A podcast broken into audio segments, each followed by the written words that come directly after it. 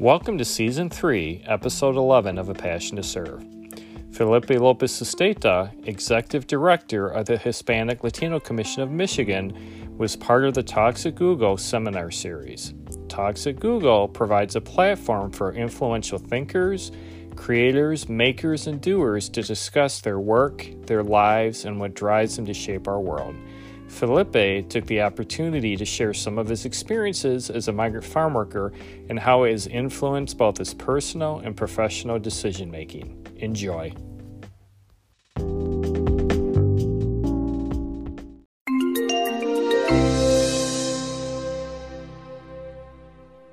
Perfect. All right. Welcome to Talks at Google. I'm Dominique Earle. I'm sure I've met most of you here. I'm here with the Executive Director of the Hispanic/Latino Commission of Michigan, Dr. Felipe Lopez Sustaita, to share his story of the immigrant worker experience from the field to the Michigan State Capitol. Let's please give him a big Google welcome.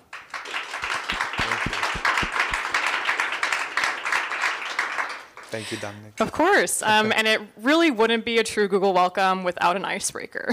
So I'd love to kick it off with asking you, as a second-generation Latina myself, living in the U.S., I feel there is a certain obligation to keep my Latinidad alive, whether that be speaking Spanish, teaching others about my identity, dancing, advocating for the community, et cetera, or even carrying out traditions.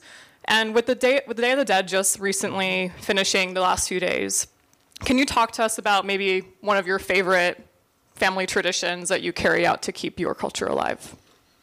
Yeah, so family traditions, I always think of Christmas. You know, we were so poor that tamales, right? So you unwrap something the next day. So we didn't have actual presents, but the tamales was always a good sign of that we were doing good. We might not gotten the Air Jordans or the beautiful things that we could have dreamed of, but we had tamales, and it's something that my mom still does, and it's a tradition that makes me remember of, and still even today, like that's still most important thing. So thank you, for embracing the Day of the Dead, and it's just part of our culture, being Latino, Latina in this country. So absolutely, thank you. Great. So I'd love to dive right into the topic for here today by going back to the beginning of your story. Before you accomplished your career and your multiple degrees that you've received, can you tell us about your childhood and how you became a part of the migrant worker community in the United States? Yes. So I just want to acknowledge, too, I want to thank Dominic. I was a keynote speaker for Cesar Chavez, who is a legend and an advocate for Latinos. And we were at Eastern Michigan University. There was about 500 people. And that day I just felt, the Holy Spirit.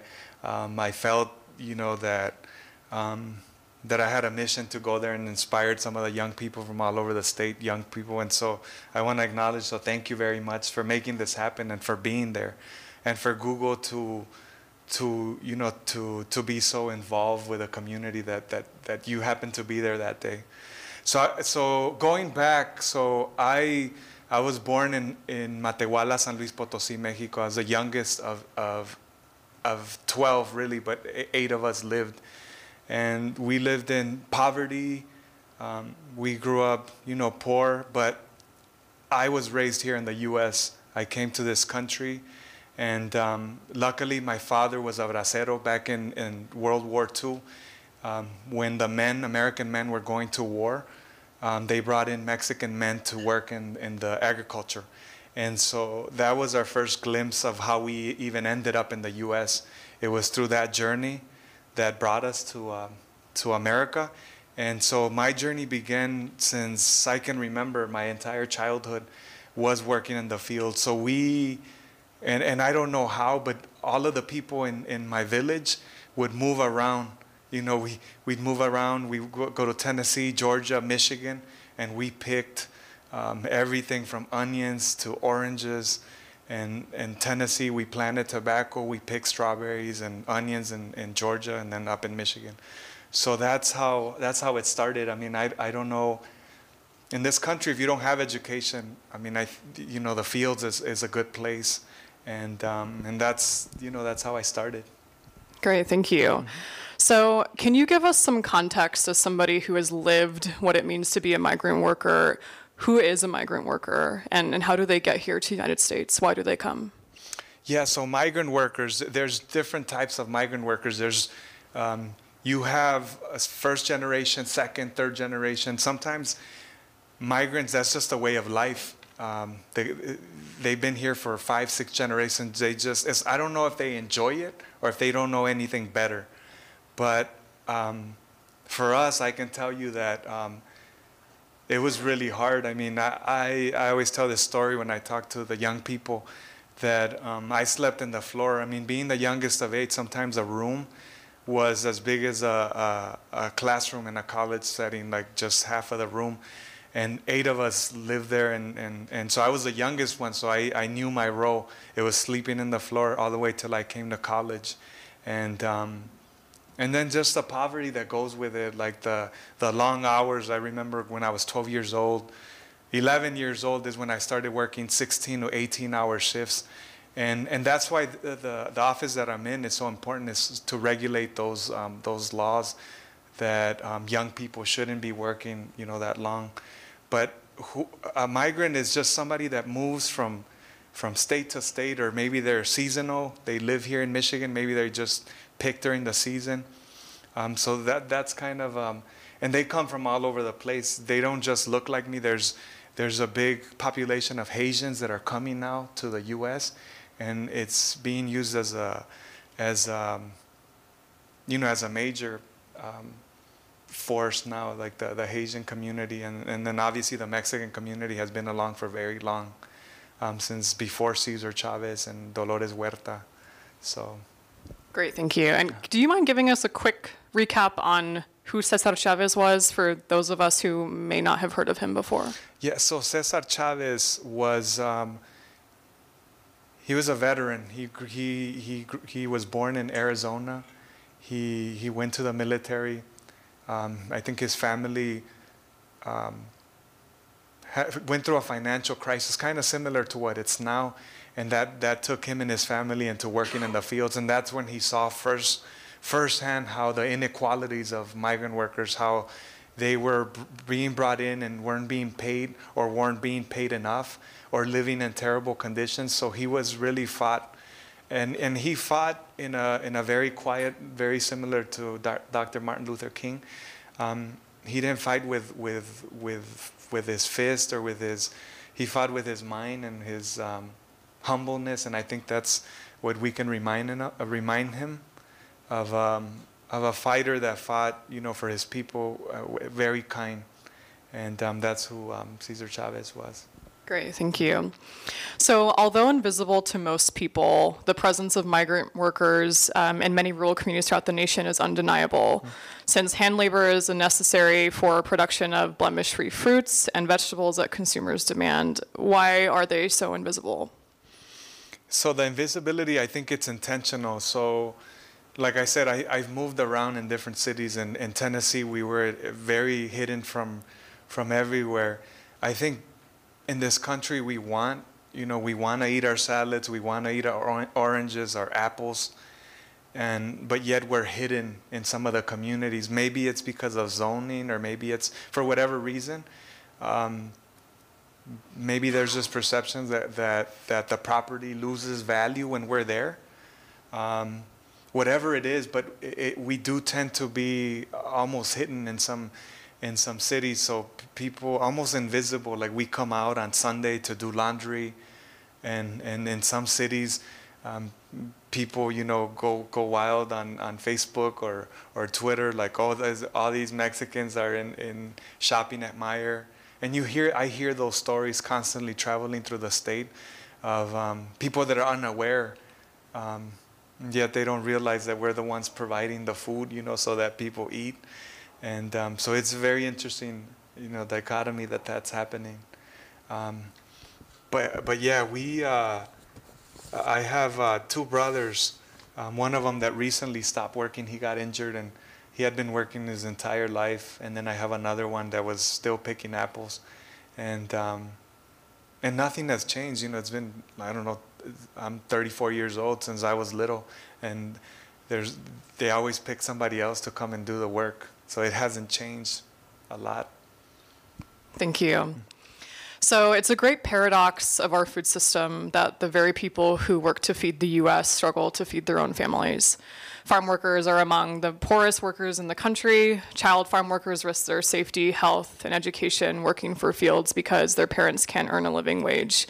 Hazardous conditions are routine, as I'm sure you're familiar with, including pesticide exposure, extreme heat, lack of shade, and sometimes inadequate drinking water. Did you ever witness or hear of any of these conditions? Yes, and again, this was in the middle of the 90s, early 90s, when I was first exposed. And I remember as a child, you know, playing through the fields, and the airplanes would come and pesticide. And so I'm sure I was exposed. And, you know, it's heartbreaking thinking back of you know, pregnant women out there working and the children, and the effects that it had. You know, I personally, you know, my father, he passed away when he was 62, so I was 17 years old when he passed away. And I know it's because of the intense work labor, the intense hours. I'm sure that I would pass away too if I continue to work 16, 17-hour shifts my entire life. And so I've experienced, like I said, the housing. There was snakes sometimes that we would kill. And no child, I'm sure my parents didn't, they had a hard time grasping with that, but that has been generations of poverty. I don't know how they grew up. And for me, it was probably a great living, even if there was snakes or we were in a part of a barn sleeping, it was a lot better than it was in Mexico. So, so there is still work that needs to be done. I remember, I mean, the trailer we lived in, Covert, Michigan, and my brother still lives there. I remember not having running hot water, you know, and it was in the 1 year we stayed, it was October, November, December. I had to boil water before I go to school and just put, you know, just took it in, and we didn't have no heater, and everybody slept in the floor to be close to the heater. The kerosene heater, and so those things are still here. I'm sure there's kids still sleeping in the floor. The housing still, no running water. I had to go out into an outhouse to go to the bathroom and shower outside of the house. They didn't have that, and this was again in my lifetime. And I'm only 34 years old, so I know that it's still out there. And so yeah. Thank you for sharing. Oh, no problem. So I'm curious, you spoke a little bit about maybe how your parents might have been feeling, and I'm sure as all of us have been children at one point, and there's things that are covered up that our parents try to make things better, especially when situations maybe aren't as good or what they would hope them to be. Can you speak a little bit to maybe your family or other families' experiences with morale? That's something that I was curious about when researching about migrant workers. Are people optimistic? Are they complacent? Like, what is the sentiment around their situation? So for us, it was always prayer. La Virgen de Guadalupe, God. You know, my parents had so much faith, and I think that's where my my sense of being. That's what carried us through. This energy, this positive energy that things would work out. And so I was always blessed, you know, leaving the house or, you know, when te persinas, and you're constantly, that's a constant reminder that there's hope. And for us as Catholics, that was something that I think allowed us to survive, because it was really, I can't imagine, you know, if I was barely eating, I don't know if they were eating at all.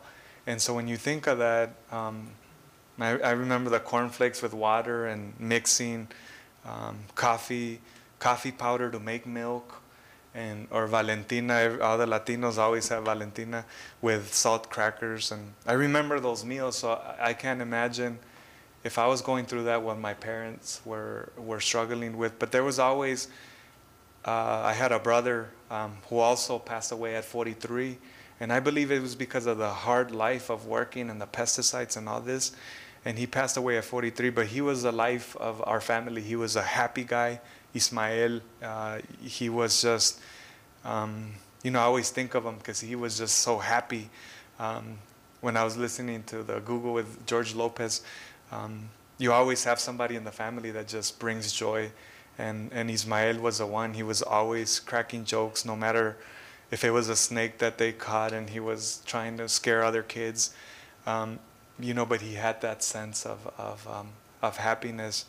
And to an extent, I think it prepared me for going to get a doctorate degree. There's no way I could have made it if I didn't have those struggles of being in a, you know, hoeing or picking something or asparagus and looking at the long lines and thinking, man, can I make it through those lines? It taught me self-discipline to stay in my lane and stay focused on finishing whatever that was. So, but I think faith, if I were to say, that carried us, I think that was the game changer, the faith, and that we still have. I talk to my mother every single day. And this morning I talked to her. I said, Mom, you know, pray for me. And, you know, it's something that I feel like it's like a shield for me. And respecting other cultures, you know, because I have a lot of friends that are from other cultures, and I also respect that as well. Great, thank you.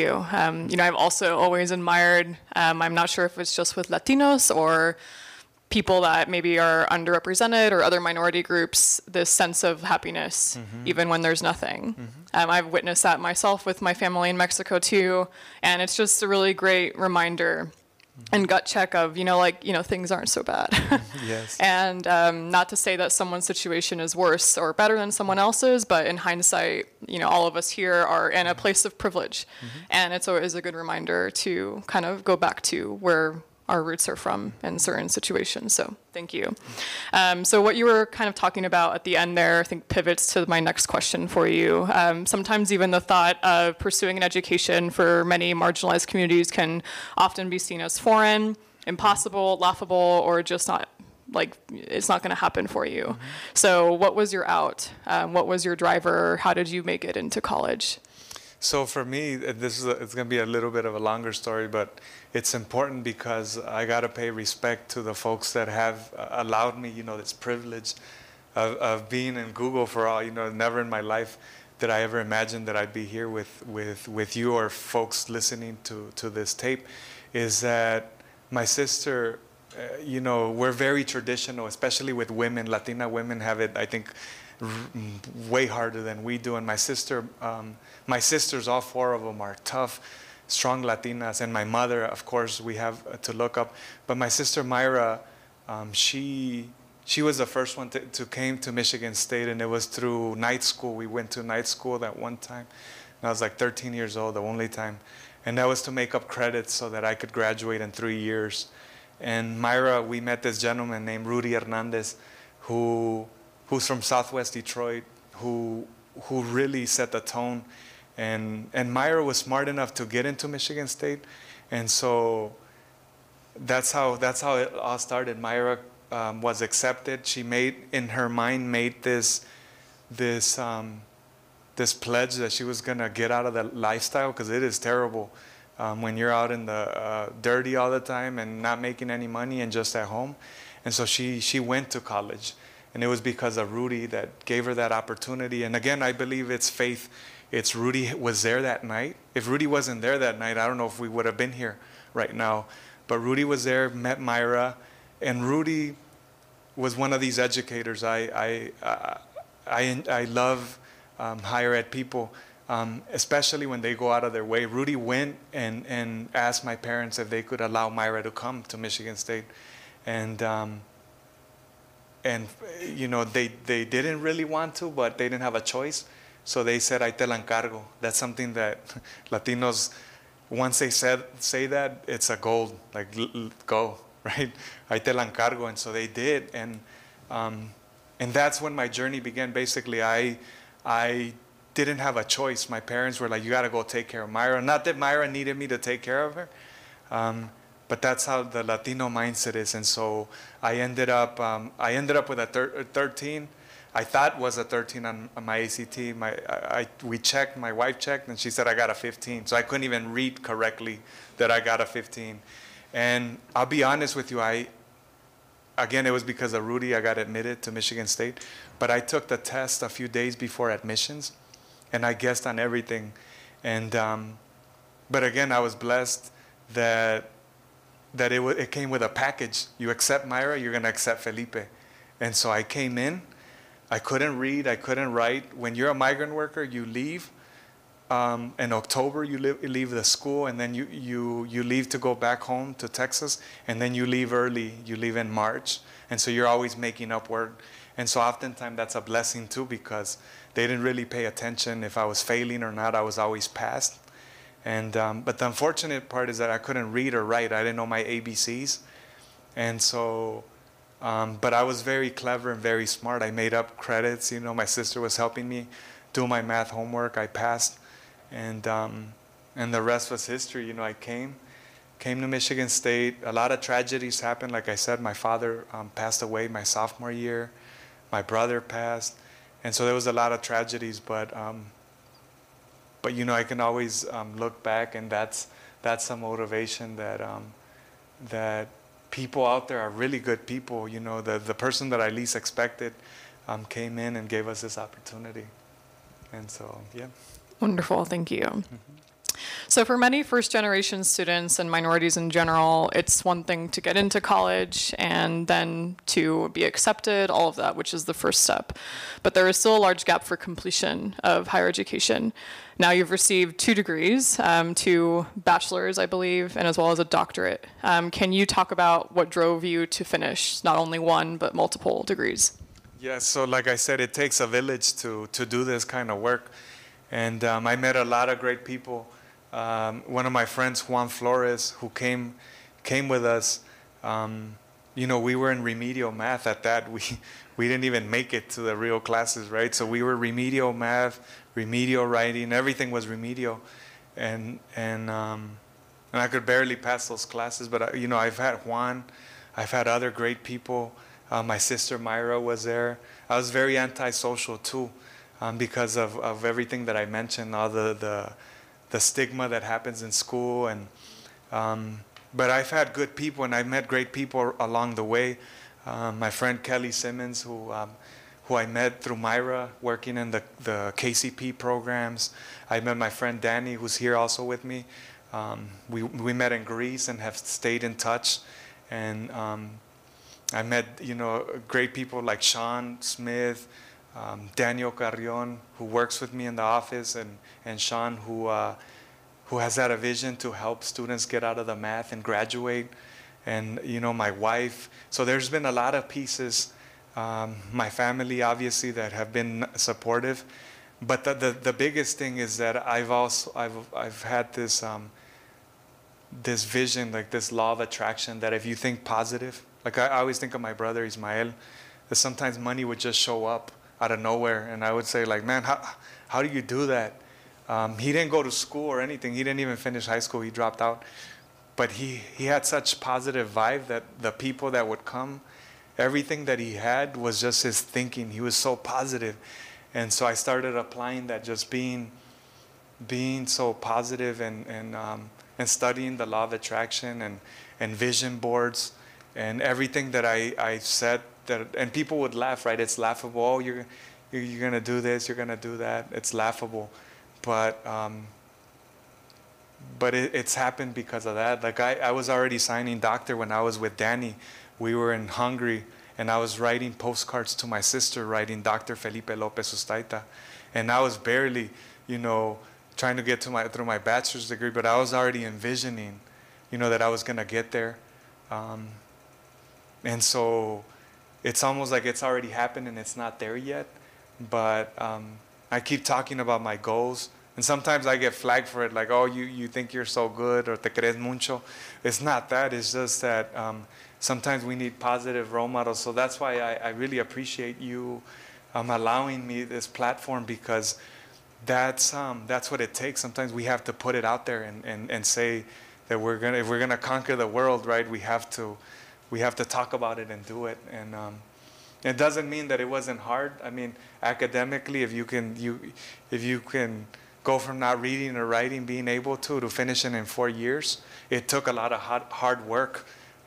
Going on study abroads, I went to Greece, I went to Ghana and Africa, I went to Ukraine, and then in Mexico, and to make up credit so that I could graduate early. And I was able to get out in 4, so by the time I was 20 years old, and then I did my master's by 22. And then I had a family, and then I went and got my doctorate, and I got it all paid for, all my master's, my doctorate degree. So, and again, it wasn't just, things just don't happen. I had it already written that it was gonna be paid and that this was gonna happen. And so that's, you know, and again, there's so many things that I'm sure I'm missing, and especially the rigor of the classroom, and teachers telling me, you know, just to quit. And I remember, I won't put names out there, but I've been told just stop, you're not gonna pass a class. And I refuse. And I think it's that ignorance that has brought me this far, is the ignorance to accept where you're at, and to just say, no, why not? If you can do it, if I see other people, if they can do it, why can't I? And so that attitude. And I'll tell you one last story before we go to the next thing. So I remember my senior year, I was 16 years old. I was in Covert, Michigan. And again, I couldn't read or write. So my teacher gave me an assessment, and I remember it vividly. She sat down with me and gave me this assessment, and she told me, she's like, you're at a 3rd grade level. There's no way. I mean, even my kids now can spell better than I can. And so, if I would have taken that literally, like, there was nowhere that I would have ever made it even to graduate high school, but I was too ignorant to know what that meant. And I'm very thankful for that ignorance as well, because it's helped me through other difficult times. So yeah, I mean, this is, part of it is luck, a lot of luck and hard work. Yeah. So on this note of, you know, people coming into your life that gave you an opportunity, or maybe being a little bit lucky and having that grit to continue despite the challenges. There's a lot of people who, despite maybe having the same outlook, still don't make it. Mm-hmm. Is there a clear distinction between those who kind of make it out versus those who don't? I mean, is there a big difference that you know of? I'm curious more than anything to know. You know, that's a really, really, really good question, because I've met some very successful people. I'm thinking of a good friend of mine that went migrant as well, ended up going to Philadelphia to college, and then ended up, you know, going to get her PhD in Stanford out of the same place.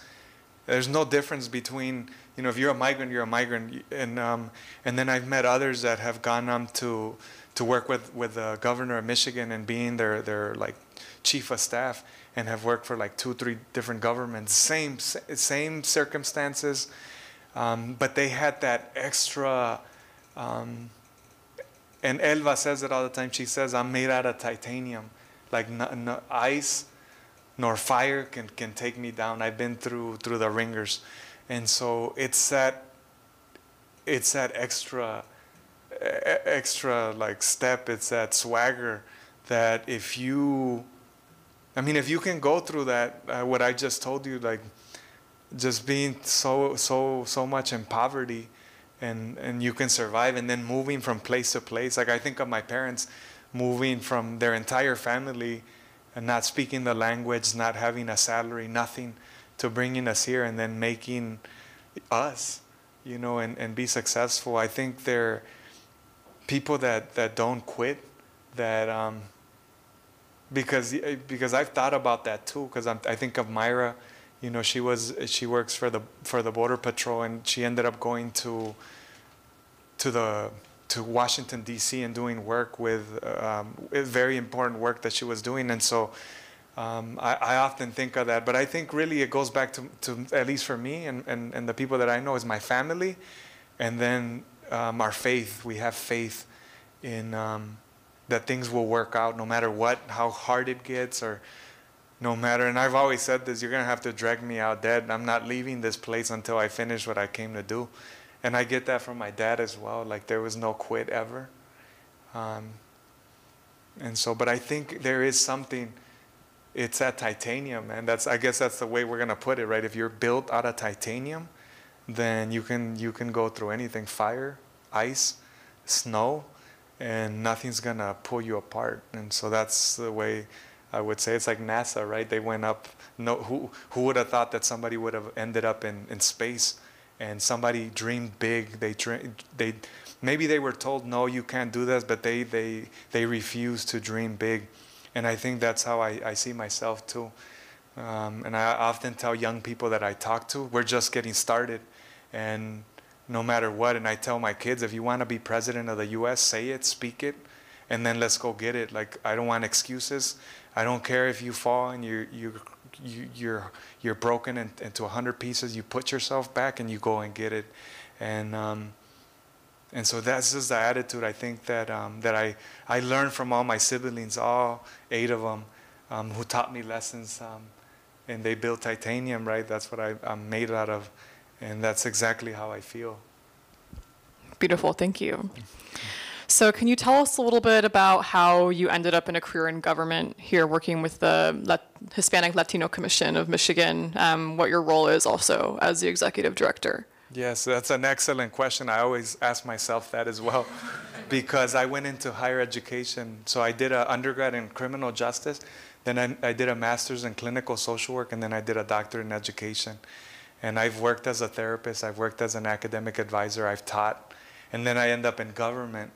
And not really knowing why or how that even happens, right? It's like a puzzle. But I've always said this, and I constantly say this to my kids and to my friends, is that I work for God. And so there's probably a reason why I'm here. It's and I came at a very critical time in 2016 is when I started. And the Latino community is very crucial, like, with everything going on. I think I was built, like I said, out of titanium to take the roles that are going on, the issue that we have with education, the issue that we have with businesses, with immigration. And if anybody was tested to get there, I felt like it was a privilege and an honor for me, especially coming into this country, you know, and being undocumented and you know, understanding the migrant fields. And understanding, too, to a certain extent, like the hoods, because I grew up in a barrio.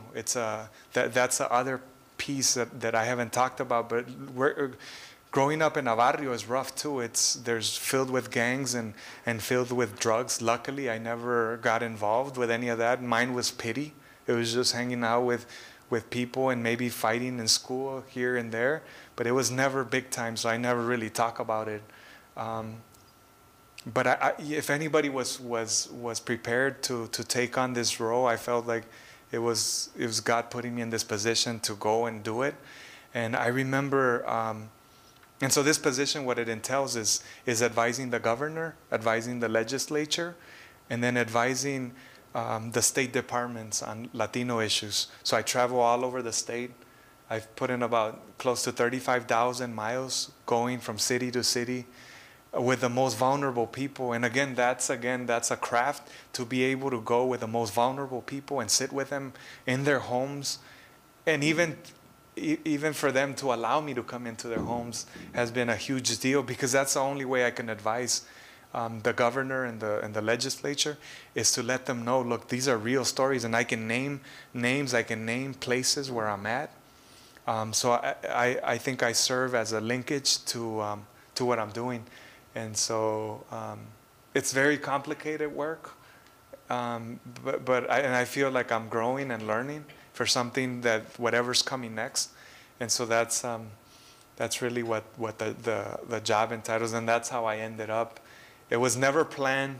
It was never something that I thought of. My plan, you know, after I got my doctorate in community college leadership, was going for the presidency, for a community college presidency. And that's another one that people sometimes laugh. They're like, oh, that's impossible. Well, it's not impossible. I did my dissertation, and I went and visited these people that have done it. And I did my homework, right? So you figure out how other people did it, and then you go back, and then you start working. It's like a lab, and that's what I did. I did my dissertation. I interviewed all these successful people. I came back and built my own recipe. And mine has looked different. I came to government. Others have gone directly through the pipeline. And very fortunate, I met a Latina that became a president at like 33. And those are the kind of people, right? We're out there. And I talked to her, I listened to her story, and then go back and get to work. It's like, again, it's a lab, a never-ending lab. And that's what has been helpful, is also to use my resources and then, you know, to apply them and be the best at what we do. And so that's, I know that's a long answer, but that's. No, they're great answers. Thank you. Mm-hmm. So you spoke a little bit about how you connect with these communities. We do a lot of diversity and inclusion work here at Google. Mm-hmm. So all the employee resource groups that we have usually have like a pillar that owns community impact. How do you go into these communities as someone who might seem as a person in power and connect with them? Are there strategies that you have? How do you best really get to the core and become a trusted person to these communities? Yeah, that's an excellent question, because you can't teach, right, being humble. Like, that's the first step in whatever community, whether it's a Jewish community, whether it's a Latino community, the Caucasian community. You gotta come in knowing your place. You have to be humble. And when I go into these communities, because again, I'm like code switching all the time. I could be going to a predominantly black neighborhood, but still representing, you know, the Latino community for alliances. And with the Jewish community, the Latino community, just alliances. So the first thing is humble, knowing that I'm not better than everybody, or that I'm not anything, you know. Our community is very hard to crack, and so especially with the times right now, people don't trust people. If you come in, like even if you're going for voting, and they won't open the door. I still don't open my door. You know, I'm still not 100%, you know, secure. So for me, it's always been and meeting people where they are. Like sometimes I go to a factory, or I'll go with to the schools and make myself visible. But the best thing for me has been to go with a trusted person in the community, like the person that already, I don't have the time to be that person to go, you know, to, I don't know, Alpena, like 20 times from Lansing. I don't have that. So I have to do my research and figure out who is a person that's the most trusted, make that connection. And my job is to make sure that we have a connection right there, because if they don't open their doors, nobody is gonna open the doors to me. So that's how I've been doing it, whether it's Flint, whether it's Detroit, whether it's Ben Harbor. I have to go with a trusted person, and then that's how I create, that's how they sponsor me, right? So Google now, so if it's like Google, if I go to another city, like California, like and I go and ask for something. Maybe, you know, I've done something with them and did good by my word. That is very helpful. And so that's how I've done it.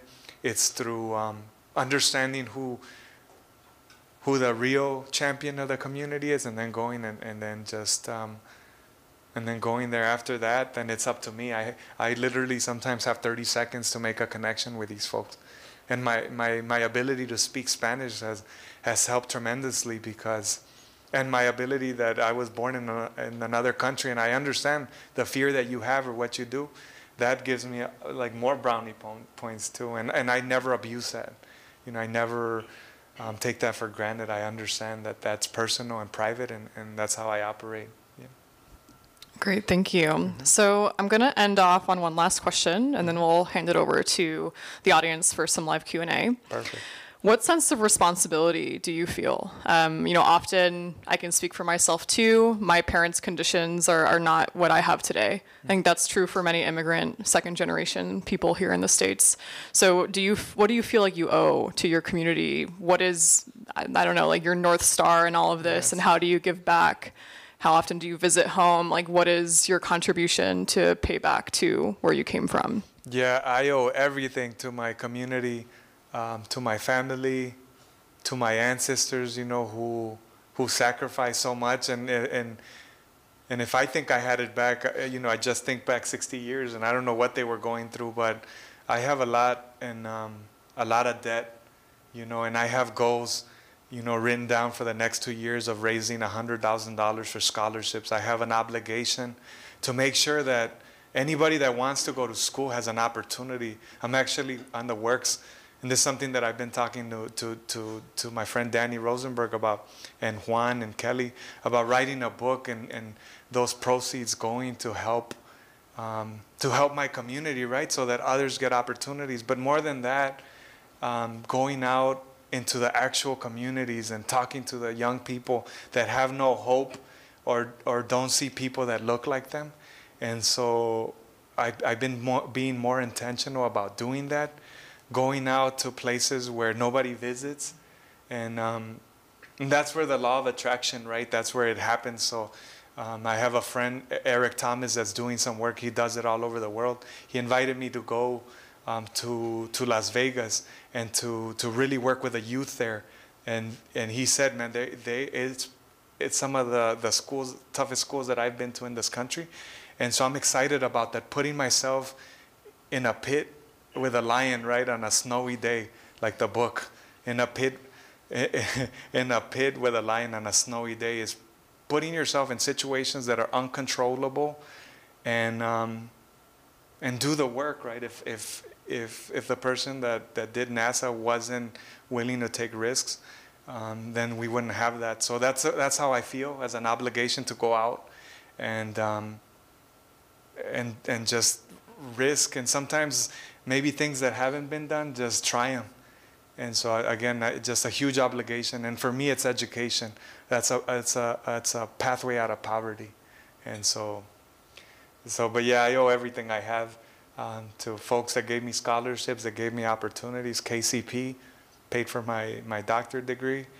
And then there's so many people that I'm thinking, Dr. Tom Rios, Dr. Margie Rodriguez Lesage, Dr. Hall, that have been, you know, in my life, that have pushed me to think bigger, to dream big, to not settle for anything. And my wife too, who always is on me, and to do more, to give more, give till it hurts, right? Like, we have a commissioner, Jesse, who said, I want to give till it hurts.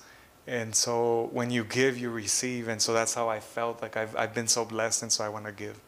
And so more than I can, you know, give. Great, thank you. So I would love to start off the Q&A. Something that I was thinking about last night when preparing for the talk was, as people who maybe have a better circumstance than our parents, ancestors, grandparents before us, how do we teach the sense of grit, like this sense of titanium that you were talking about? I think that that's something I wonder too. Like, when I get married one day and maybe have children, how am I going to teach that drive?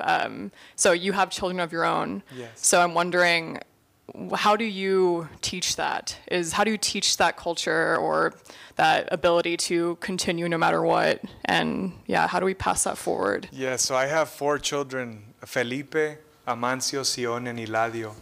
And that's what I'm trying to teach, because my father did such a great job. And like I said, he passed away at 17. His dad passed away at 17, and I want to break that chain.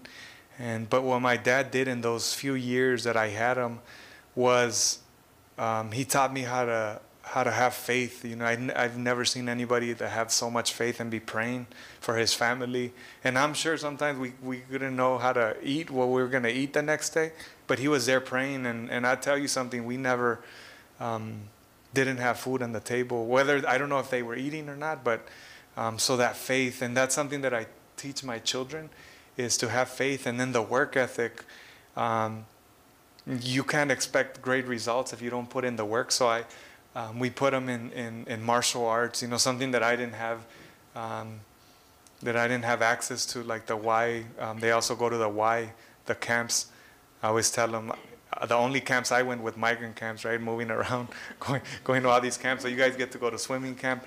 So, and teaching them the value of that. I take them, not only do I take them to the YMCA camps, but I take them to go pick strawberries, go pick blueberries, apples. Like they know where their dad comes from. They know when they go and visit their cousins that there's not a lot, they might not get a lot of gifts still to this day. They might just get tamales, and that's okay. Don't get too high up there and thinking that you're so good that just because you get good presents from us doesn't mean that when you go to your place, you might not get anything, and that's okay. So teaching them that sense of appreciation for what they have, and then what they have when they go out there, and then more about giving than just asking for. And so taking them to the homeless shelter and showing them strong movies, you know, that are powerful, that will pierce their soul even at a young age. Those are the things that I've thought about, and then I have a band of brothers too that we meet, we pray, and we talk life, and I learn from them how to be a better father. Because again, I don't have, I don't have mine here physically. I have my father-in-law who's a great father, and so those are the type of things. If you want to elevate your game, you got to surround yourself by greatness, right? And so that's what we try to do, and then pass it on to the kids. The question for them is not, am I going to college? They're going to college. Like they're already with their mom. She's working on her PhD. My wife Danielle, and this morning when they were doing their prayer, my wife left to Puerto Rico this morning, and they're praying for her mom. I hope my mom's good. And so they're learning that sense of awareness, like take care of people and be good. So I'm trying my best. It is very difficult because I can't simulate living in the hood and picking up a fight just so that I don't get picked on. You know, they're not going to have to live like that or you know, cornflakes with water. They don't have to worry about that. We have a refrigerator full of milk, you know, that they can do that. But as much as I can, and telling them stories like, look, man, we grew up poor. So appreciate it, and the fact too that I don't have any pictures from my childhood, you know, they can't even see that. They don't. I don't know how I looked when I was little, and so they have all kinds of pictures, right? Even they're in daycare, they're already selling you pictures. We didn't have that, you know. We couldn't afford that. It was eating or that picture. So just teaching them those things. That's a long answer, but thank you. Yeah, no problem. All right, we'll open it up for live Q&A for anyone who would like to. So we'll have a mic being passed around. Thanks. First of all, thank you for the work you do for your community. I think many of ourselves, many of my colleagues, myself included, are from immigrant families. I'm first generation myself. I'm curious, your work is focused on lending a voice to those who might not have channels to voice their needs. Personally, how do you prioritize the needs of the communities you're hearing? You mentioned you're motivated a lot by the pain, and I think you probably measure yourself by the impact that you're having. I can imagine that the impact that you don't get to have because you have to choose causes a lot of pain as well, but what goes into your mental calculus, and how do you decide which of the issues you encounter on a daily basis gets the ears that it deserves? Yes, that's a very difficult question, especially with a very small budget, you know, and a very small staff. We constantly, I think we use that Google approach. And Daniel would tell you, we have a board, a to-do list board, and it's important. People don't do it, right? They don't communicate.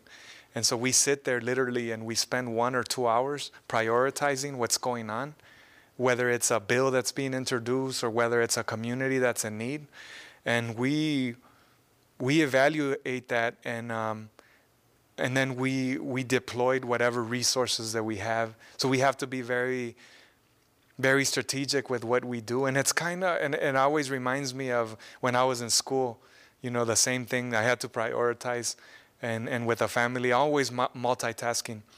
And so, but that's how we gauge that, because you're right, there's so many issues, like, and right now with the current political climate is very difficult, whether it's it could be immigration one day, it could be bullying the next day, it could be an incident that happened at another community. And so it's a constant. Sometimes you're in three places at once if you didn't think that's possible. And we're making a call and an email and then physically going there. So that's how we do it. And again, I work for God, so he's guiding me, and so in this work, and very blessed to be doing that. And again, like, this is part of it too, like having this platform that Dominique has given me the opportunity. Is so great because we're talking to our people and at a larger scale than I've ever done. And so this is huge for me. And so taking the time to come here and do this is very important. So, but that's how we gauge, and we try to do that. So from traveling around the state, what's the current state of Michigan? Like, if you're meeting with the governor, what's like the 2-3 minute speech to update them as far as like what's happening in the Michigan community? Yeah, and again, it depends, right? Like when it is, because sometimes it could be economic or whatever. So what we did so that we don't have the 2-3 minutes is that we got a really good team together. Daniel, he's a researcher, does all this with numbers. And then we brought in Jose Mendez, who was our designer. And so what we did, not just to do that 2-minute or 3-minute spill, we did a whole a newsletter, and we put the issues there along with a letter, and then through communication as well. So we try to be creative, almost like Google, man. Like, you know, try to put everything out quickly because you don't have time sometimes. And so I got the team to do that, and that has been very effective. It's helped us increase our budget. It has helped us, you know, go viral in terms of we got a standalone website. The governor approved, and there's only like 4 or 5 departments that have a similar, and we had the staff to do it too. So, and then to make it into bilingual too, so that people that want to apply for a license or do something, they have that access. So that's how we've done it, through communication like that, through nice graphics, because we all know that nice graphics, it gets people's attention. And so we've just been creative, you know. And when we do have that time, it's quickly like, look, you have this coming, whatever, and we move on. But we're trying with what we have. It's like, yeah, being a migrant, you figure it out with a little time or little money. So. Hola, mucho gusto por venir. Gracias por venir. Sí, gracias. I'm trying to frame the question, but I was curious. So I moved from Mexico, born and raised. I moved 2 years ago, and I went through a long process to get my citizenship. I'm still trying to do that.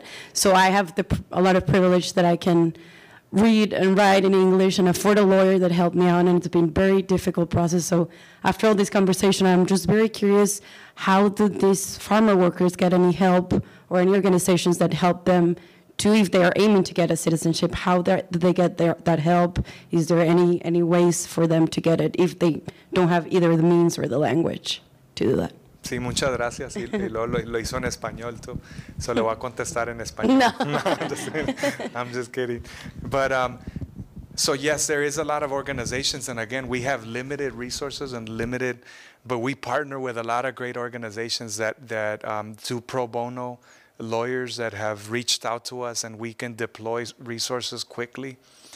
Stuff that's in Spanish and English, which sometimes people don't think, and then there's people that can't even speak, right? So so for us, it's tag teaming, and if there's a place, say for example, farmers, there's a community of migrants that can't read or write, letting that organization know so that they could deploy some lawyers that can go and kind of answer those questions. We've also partnered with a Mexican consulado and done some work with them as well to send them to the community so that they could get their passport, because some of them can't go or get registrations or whatever. So it's all about using what you have and then putting things in place to make it work. So that's some of the work that we're doing.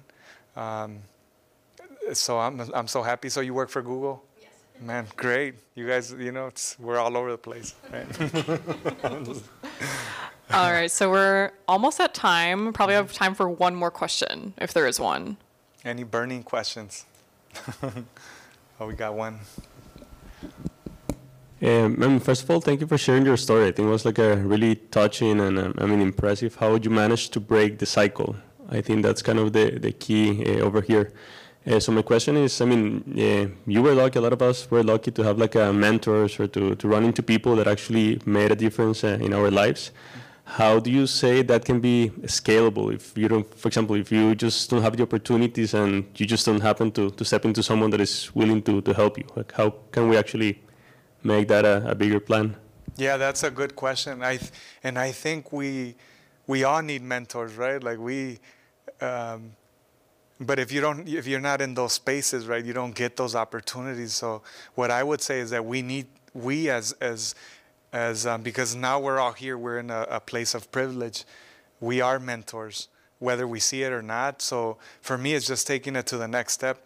If my wife gave me permission to go to Las Vegas for 4 days to work with those kids, and going where they are, because there's no way they'll ever get to me. And I'm not even a big deal or anything, but I can go and maybe share some positivity, then I'm willing to do that, whether it's there or whether it's going to Central America or wherever. Shoot, we were in Africa, and I learned so much from those folks. But some people can't get out, right? Like, they don't have the access or the privilege to do that. So I just think that we have a responsibility to go out and do that work and be intentional about it and because everybody needs something. You know, I think none of us in this room would have been here if we didn't have access to somebody that believed in us, and so it's critically important. So yeah, so for me, it's just going out and doing it more and more intentional with a mission, and that's something that I do too to close this. That has helped from me going out sometimes, and I go and speak, and I offer to mentor. So I go and I have mentees, and I wake up at 6 a.m. I do that pledge to wake up at 6 a.m. with MSU college students, and I walk during the entire school year, and then I tell them the whole purpose of this is to build an army. So I'm gonna mentor you. I'm committing that 2 hours or that whole semester, 1 hour each week. And then I expect for you to go back and mentor 2 people next year when you come. And that's how you build an army, right? So intentionally, they're going out and seeking that.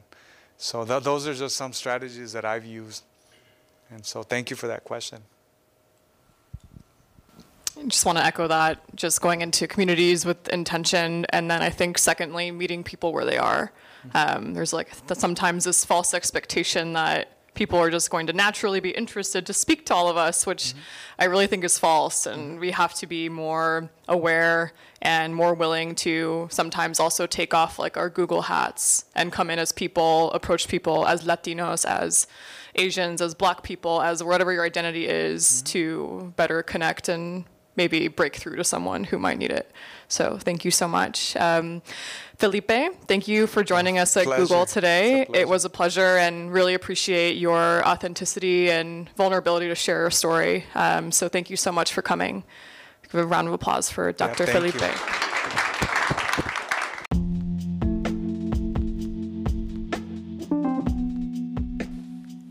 Thank you for listening to A Passion to Serve. You can now access all episodes of A Passion to Serve along with blog posts on my new website, apassiontoserve.net. I would love to hear your thoughts about the new website along with comments about the episode or episodes you've been listening to. Until next time.